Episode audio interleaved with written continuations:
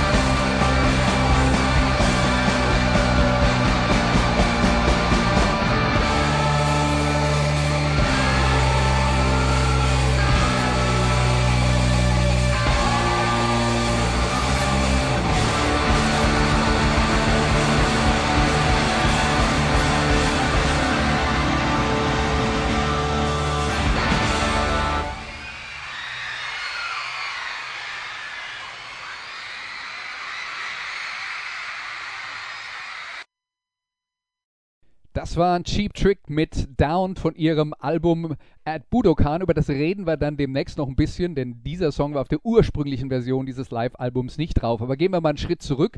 Cheap Trick, da gab es schon eine ganze Menge Vorgängerbands mit ähm, teilweise originellen Namen, aber äh, als The Fuse zum Beispiel hatten sie äh, relativ äh, große Erfolge schon im Sinne von, sie haben es geschafft, eine Platte aufzunehmen, auch wenn die mit dem, was Cheap Trick hinterher gemacht hat, nicht so arg viel zu tun hatte. Aber die Band Cheap Trick unter diesem Namen ähm, gibt es erst seit 1974, aber 1967 haben sie das erste Mal ähm, wirklich ein Event miterlebt, tragischerweise, das äh, die Rock- und Musikgeschichte geprägt hat. 1967, genauer gesagt am 10. Dezember, hat eine der Vorgängerbands von Cheap Trick, nämlich in Madison, Wisconsin, spielen sollen, als äh, Vorband für die Soul-Legende Otis Redding. Wir haben in letzter Zeit viel über Soul-Sänger hier geredet bei Musikradio 360 und Otis Redding ist jetzt nicht einer der großen Autoren und Künstler, die äh, dann irgendwann die Soul-Musik in den 70er Jahren auf ein neues Level äh, gebracht haben, aber eine der ganz großen Stimmen der Soul-Musik. Und Otis Redding ist tragischerweise an diesem Tag auf dem Flug nach Madison, Wisconsin mit seinem äh, Flugzeug und seiner kompletten Band ähm, tödlich verunglückt und die Vorgängerband von Cheap Trick hätte eigentlich an diesem Abend mit ihm spielen sollen und hatte dann die unangenehme Aufgabe, dem Publikum die schreckliche Nachricht zu überbringen. Bis Cheap Trick dann tatsächlich auf die Beine gekommen sind und selbst angefangen haben, Platten aufzunehmen. Das hat noch eine ganze Weile gedauert. 1974 unter diesem Namen dann Cheap Trick mit äh, Sänger Robin Zander, Gitarrist Rick Nielsen, Bassist Tom Peterson und dem Schlagzeuger Bunny Carlos. Und äh, dann haben sie erstmal drei LPs aufgenommen, die heute als absolute Klassiker gelten. Gerade die erste Platte, die so ein Kennenlernen war, produziert von äh, Jack Douglas, der auch mit Aerosmith große Erfolge hatte. Ähm, da haben sie ihren Sound, äh, der bis heute bestehen äh, geblieben ist, schon eigentlich ziemlich gut eingefangen. Aber auf den Platten danach mit anderen Produzenten, da hat man dann versucht, so ein bisschen die Pop-Seite herauszuarbeiten. Der Sound von Cheap Trick war immer irgendwo zwischen, sagen wir mal, Beatles, Pop und Hardrock. Und welche Seite dann auf den jeweiligen Platten ein bisschen mehr betont wurde, hatte dann eben auch oft mit den Menschen zu tun, die die Platten äh, produziert haben. Jedenfalls, das kann man sagen, die Energie, die Cheap Trick als Liveband hatten, die ist selten auf diesen Platten auch schon Ende der 70er Jahre, selbst wenn das Klassiker waren, äh, eingefangen worden. Und das ist dann zum ersten Mal so einigermaßen gelungen, als Cheap Trick auf Japan-Tournee waren. Muss man dazu sagen, drei Platten gemacht, dann gibt es eben Plattenverträge. Ähm, wenn Bands okay, aber nicht äh, äh, okay verkaufen, aber nicht absolute Top-Hits haben, dann passiert das, was äh, in diesen Plattenverträgen dann halt immer äh, passiert, denn die Musiker kriegen zwar Geld von der Plattenfirma, aber das sind alles Vorschüsse, die angerechnet werden auf die tatsächlichen Verkäufer. Also so war das zumindest äh, damals noch, äh, als man noch in größerem äh, Stil Platten verkauft hat. Aber wenn man nicht so viel verkauft hat, haben dann Bands zwar Geld bekommen, aber damit halt ihre Schulden vergrößert. Und so ging es Cheap Trick, als sie auf dem Weg nach Japan waren äh, hatten dann eine Einladung bekommen und waren sich nicht darüber im Klaren, dass sie in Japan tatsächlich richtige Stars waren. Im Gegensatz zu den USA, wo sie, wenn überhaupt, dann das Vorband gespielt haben, haben die in Japan dann ähm, Hallen ausverkauft von 12.000 bis 15.000 Leuten. Das war so ein persönlicher Durchbruch und auf dieser Japan-Tour wurden auch Live-Aufnahmen gemacht und die wurden dann eigentlich nur für den japanischen Markt aufgenommen wurden das Album Cheap Trick at Budokan. Und da hat man sich dann auch entschlossen, naja, wir werden jetzt bei diesen Sachen erstmal die etwas poppigere Seite der Band betonen. Das ist dann passiert. Ähm, trotzdem ist auch die poppigere Seite ein bisschen energetischer eingefangen worden als auf den Studioplatten. Und das Album Cheap Trick at Budokan war nicht nur ein Riesenhit in Japan, sondern auch auf dem Importweg äh, erstmal zunächst in den USA äh, ein Erfolg und zwar so erfolgreich, dass die Plattenfirma in den USA sich dann eben auch entschieden hat, dieses Album dann so wie es war zu veröffentlichen und äh, ja, das war der Durchbruch in den USA. Es gab ja einige Bands, die in den 70er Jahren mit ihrer ersten Live-Platte dann eher so den Durchbruch geschafft haben, nachdem die Studioplatten nicht so erfolgreich waren. Das war so bei Kiss, das war so bei REO Speedwagon, bei Peter Frampton, bei Bob, Bob Seger. Also diese Live-Alben haben damals wirklich eine ganz, ganz große Bedeutung gehabt und dem Thema haben wir uns ja neulich auch schon mal ein bisschen gewidmet hier bei Musikradio 360. Cheap Trick at Budokan gilt heute als eine der besten Live-Platten aller Zeiten. Die Single-Auskopplung aus diesem Album, nämlich I Want You to Want Me, ist eigentlich ein Evergreen, den jeder kennen sollte. In den 90er Jahren ist dann eine erweiterte Version von diesem Budokan-Album erschienen. Erstmal gab es einen Teil 2 und dann irgendwann mal das Ganze zusammengefasst, auch mit DVD und allem drum und dran. Und äh, da muss man dann auch sagen, da erfährt man dann solche Sachen wie Cheap Trick at Budokan ist gar nicht in der Budokan-Halle in äh, Tokio aufgenommen worden, äh, sondern bei anderen Konzerten. Aber das war halt die große Konzerthalle in Japan, die alle in Amerika auch kannten. Bob Dylan hat da zum Beispiel auch eine Live-Platte aufgenommen. Naja, jedenfalls ähm, gibt es inzwischen diese Komplettversion Cheap Trick at Budokan, die dann wirklich auch ein komplettes Bild von all dem, was diese äh, Band kann und macht, äh, zeigt und nicht nur die poppige Seite betont. Äh, insofern ist absolut zu empfehlen, äh, sich, wenn man äh, sich heutzutage Cheap Trick at Budokan besorgt, dass man sich dann die Komplettversion besorgt. Und jetzt habe ich noch ein zweites Stück aus diesem Album, nicht I Want You to Want Me, weil wie gesagt, ich gehe davon aus, dass das bekannt ist und wir wollen ja Seiten von einer Band vorstellen, die vielleicht noch nicht alle kennen. Deswegen kommt hier ein Hit von Cheap Trick, aber einer bei den eigenen Fans und vielleicht ihrer, ihr größter Hit überhaupt und das Stück heißt Surrender. This next one is the first song on our new album, which just came out this week. It's called Surrender.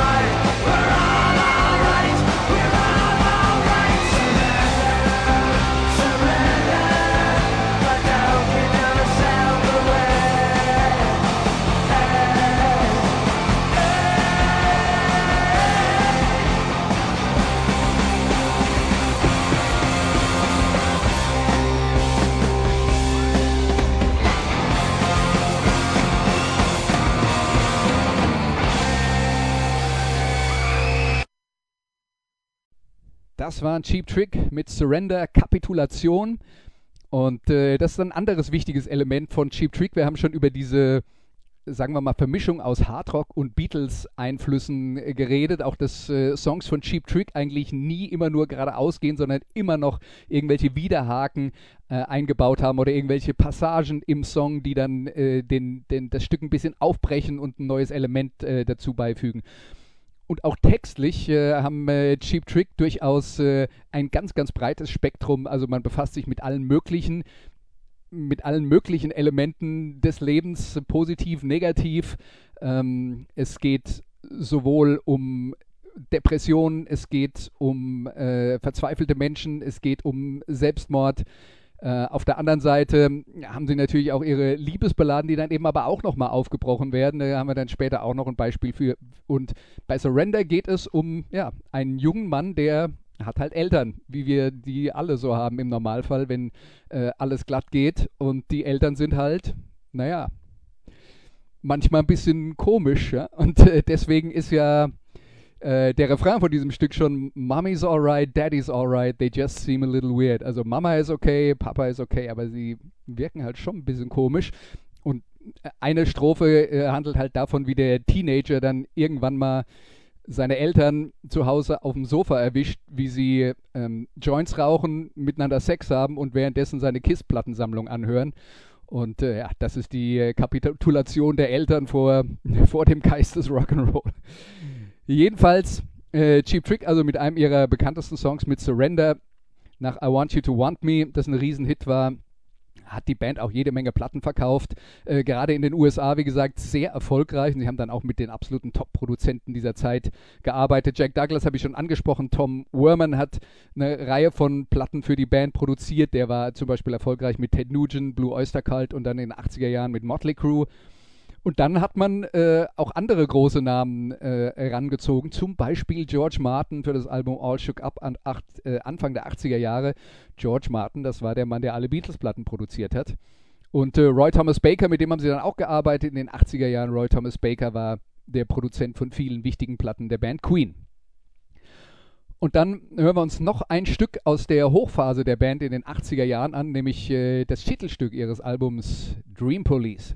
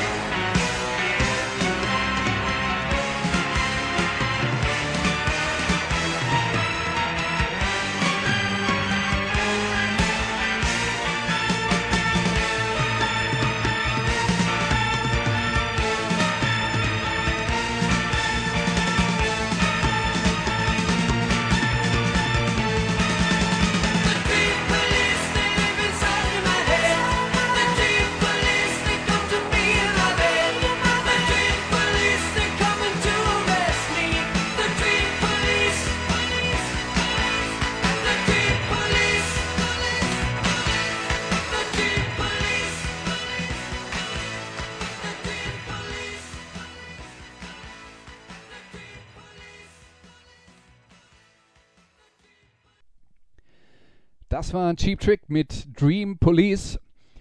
Vielleicht so das äh, letzte große Album dieser Anfangsphase der Band, wo dann tatsächlich ein Sound etabliert und äh, durchgezogen wurde. Dream Police dann schon mit sehr vielen anderen Einflüssen, mit äh, Keyboards, mit, ähm, äh, mit, mit vielen Geigen, ähm, also mit Orchesterunterstützung. das waren so ein paar neue Elemente, die die Band eingebracht hat, äh, obwohl diese Mixtur aus Beatles Pop und Hard Rock halt immer noch ähm, die Basis ihres Sounds war. Aber dann kamen die 80er Jahre, in den 80er Jahren hat sich viel verändert.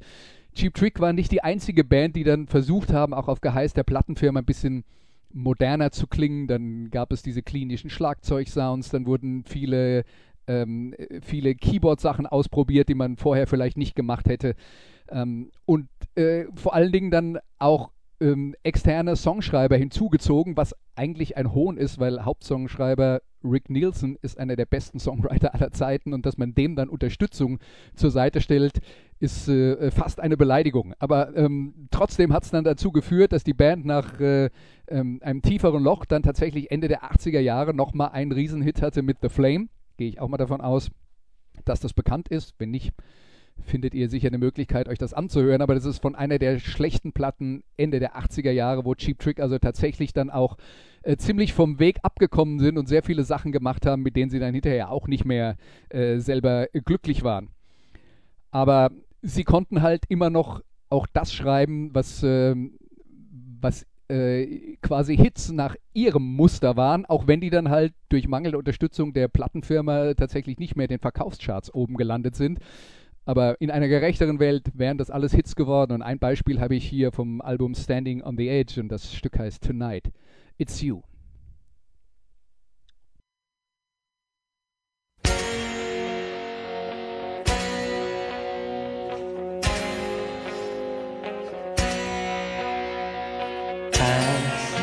not sleeping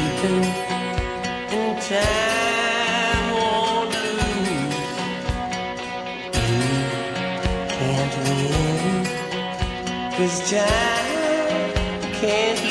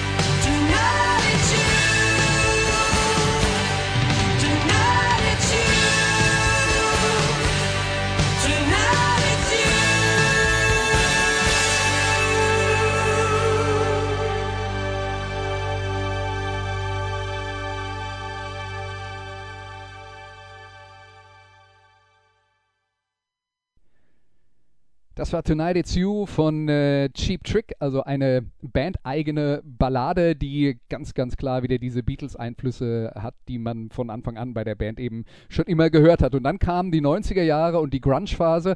Also es kam erst die Hair-Metal-Phase mit den vielen Balladen, dann die Grunge-Phase, wo alles, was vorher kam, eigentlich nichts mehr wert war. Und das kurioserweise, obwohl einige der 70er Jahre Bands bei den Grunge-Bands sehr viele Fans hatten. Ne? Und äh, Cheap Trick haben da definitiv dazugehört. Ein Dave Grohl, äh, der bei Nirvana gespielt hat, heute der Sänger der Foo Fighters ist, war ein Riesenfan. Courtney Love, äh, Sängerin von Hole, mit äh, Kurt Cobain verheiratet, die war ein Riesenfan von Cheap Trick. Und das gleiche gilt für äh, Billy Corgan, äh, Corgan von den Smashing Pumpkins. Aber bei den Plattenfirmen war diese 70er Jahre Rockmusik dann eben damals verschrien als äh, Kassengift. Da gab es keine Unterstützung mehr. Die großen Plattenfirmen haben die Bands dann fallen lassen. Was aber trotzdem dazu geführt hat, dass die Band sich dann wieder von diesem 80er Jahres Soundbild wegentwickelt hat und ähm, mehr wieder auf der Basis äh, operiert hat von dem, was, was sie eben von Anfang an ausgemacht hat. Und äh, die Hits waren immer noch auf den Platten, wie gesagt. Sie haben sich halt nicht mehr so verkauft, wie sie das eigentlich sollten. Hier ist noch ein Beispiel. Das ist You're All I Wanna Do.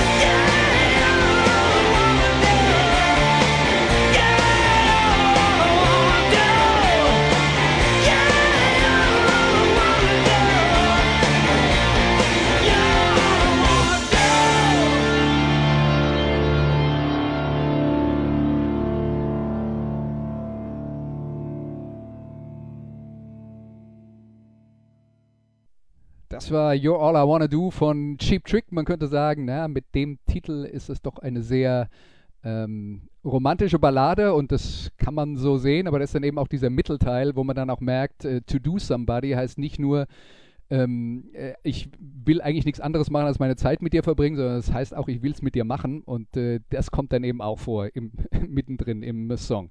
Cheap Trick mit You're All I Wanna Do. Und da sind wir dann bei dem Thema, dass die Band langsam wieder angefangen hat, zu sich selbst zurückzufinden. Da gab es immer noch so ein paar Formschwankungen in den Platten, die sie weiter regelmäßig gemacht haben. Sie waren weiter regelmäßig auf Tour. Es ist eine der am hartesten, am härtesten arbeitenden Bands, äh, die man sich überhaupt vorstellen kann. Ähm, und 2016 ist Cheap Trick dann auch äh, belohnt worden, damit, dass sie in die Rock'n'Roll Hall of Fame aufgenommen wurden. Und da sage ich dann auch dazu, ich habe die Band als unterbewertet bezeichnet. Wenn man in der Rock'n'Roll Hall of Fame ist, ist man eigentlich nicht unterbewertet. Ähm, in Deutschland ist, ähm, ist es eben so, dass die Band nie das Publikum äh, gefunden hat, das sie meiner Meinung nach verdient hat.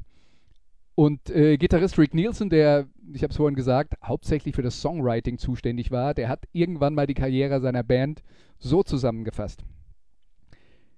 Wir haben uns eigentlich nicht verbessert oder weiterentwickelt im Verlauf unserer Karriere. Zum Glück waren wir von Anfang an schon ziemlich gut. Das, äh, also Rick Nielsen mit der Zusammenfassung, die Konstanz äh, der Band ist beeindruckend seit den Nullerjahren und man kann sagen, seitdem ist auch jede Platte, die nach und nach erscheint, äh, wird tatsächlich auch immer wieder besser. Und man muss dazu sagen, Cheap Trick haben tatsächlich auch von einer sehr großen ähm, Konstanz äh, auf dem, äh, bei der Besetzung profitiert. Also es gab nicht viele äh, Veränderungen in der Band seit 1974. Anfang der 80er Jahre ist Bassist äh, Tom Peterson mal für eine Weile ausgestiegen. Der hatte damals in Deutschland Jürgen Drews, die Freundin, ausgespannt und äh, hat sich dann auf seine Beziehung mit der Freundin konzentriert und er hat dann auch eine eigene New Wave Band gehabt, die nicht sonderlich erfolgreich war und Peterson ist dann nach ein paar Jahren dann auch wieder reumütig zu Cheap Trick zurückgekehrt und in den 2010er Jahren gab es dann äh, die Trennung vom langjährigen Drummer Bun E. Carlos, der mh, ja dann die Band auch vor Gericht gezogen hat, also das war eher unerfreulich. Aber er wurde ersetzt durch den Sohn von Rick Nielsen, also für den, äh, den Sohn des Gitarristen Dax, der bis heute Schlagzeug bei Cheap Trick spielt. Und das ist immer noch die Band, die heute noch unterwegs ist, wenn es denn nun geht. Also so viel zur Geschichte der Band Cheap Trick. Vielleicht auch ganz interessant, der Sänger Robin Zander, der ähm, hat auch eine Geschichte mit Deutschland, denn der hatte mal eine Freundin in Nürnberg und hat eine Zeit lang in Nürnberg gewohnt. Also die Band hat durchaus persönliche Beziehungen zu Deutschland, aber die deutschen Fans haben halt ihre Platten nicht gekauft. Das war immer so das ganz große Problem. Aber es ist ja nicht zu spät, denn Cheap Trick haben gerade ein neues Album rausgebracht. Das heißt äh, In Another World ist erschienen digital und auf CD. Die Vinyl-Version wird es im Juni geben. Und daraus hören wir uns jetzt das Titelstück an, In Another World. Das ist in zwei Versionen drauf, eine Balladenversion und eine rockige Version. Und wir hören uns jetzt mal nach zwei Halbballaden vorhin die rockige Version an. Hier ist Another World.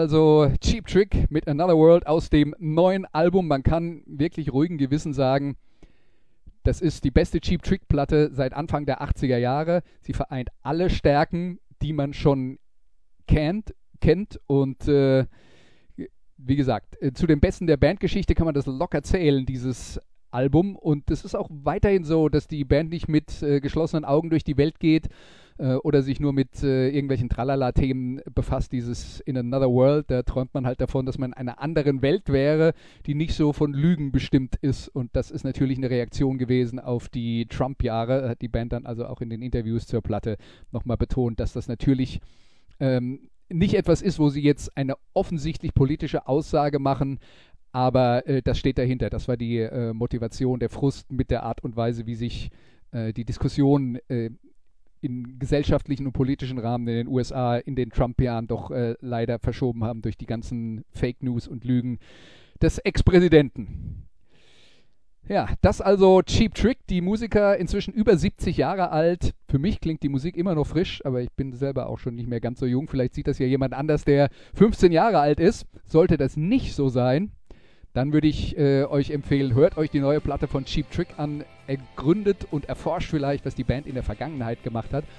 Dann habt ihr nämlich sehr viel schöne Zeit und sehr viel schöne Musik für die nächsten Wochen und Monate. Viel Spaß dabei, sage ich, und vielen Dank für euer Interesse. Das war Musikradio 360 für heute. Macht's gut, bis nächste Woche.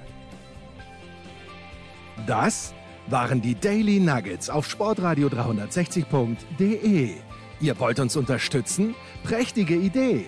Einfach eine Mail an steilpass at sportradio 360.de schicken und ihr bekommt alle Infos. Und versäumt nicht die Big Show. Jeden Donnerstag neu.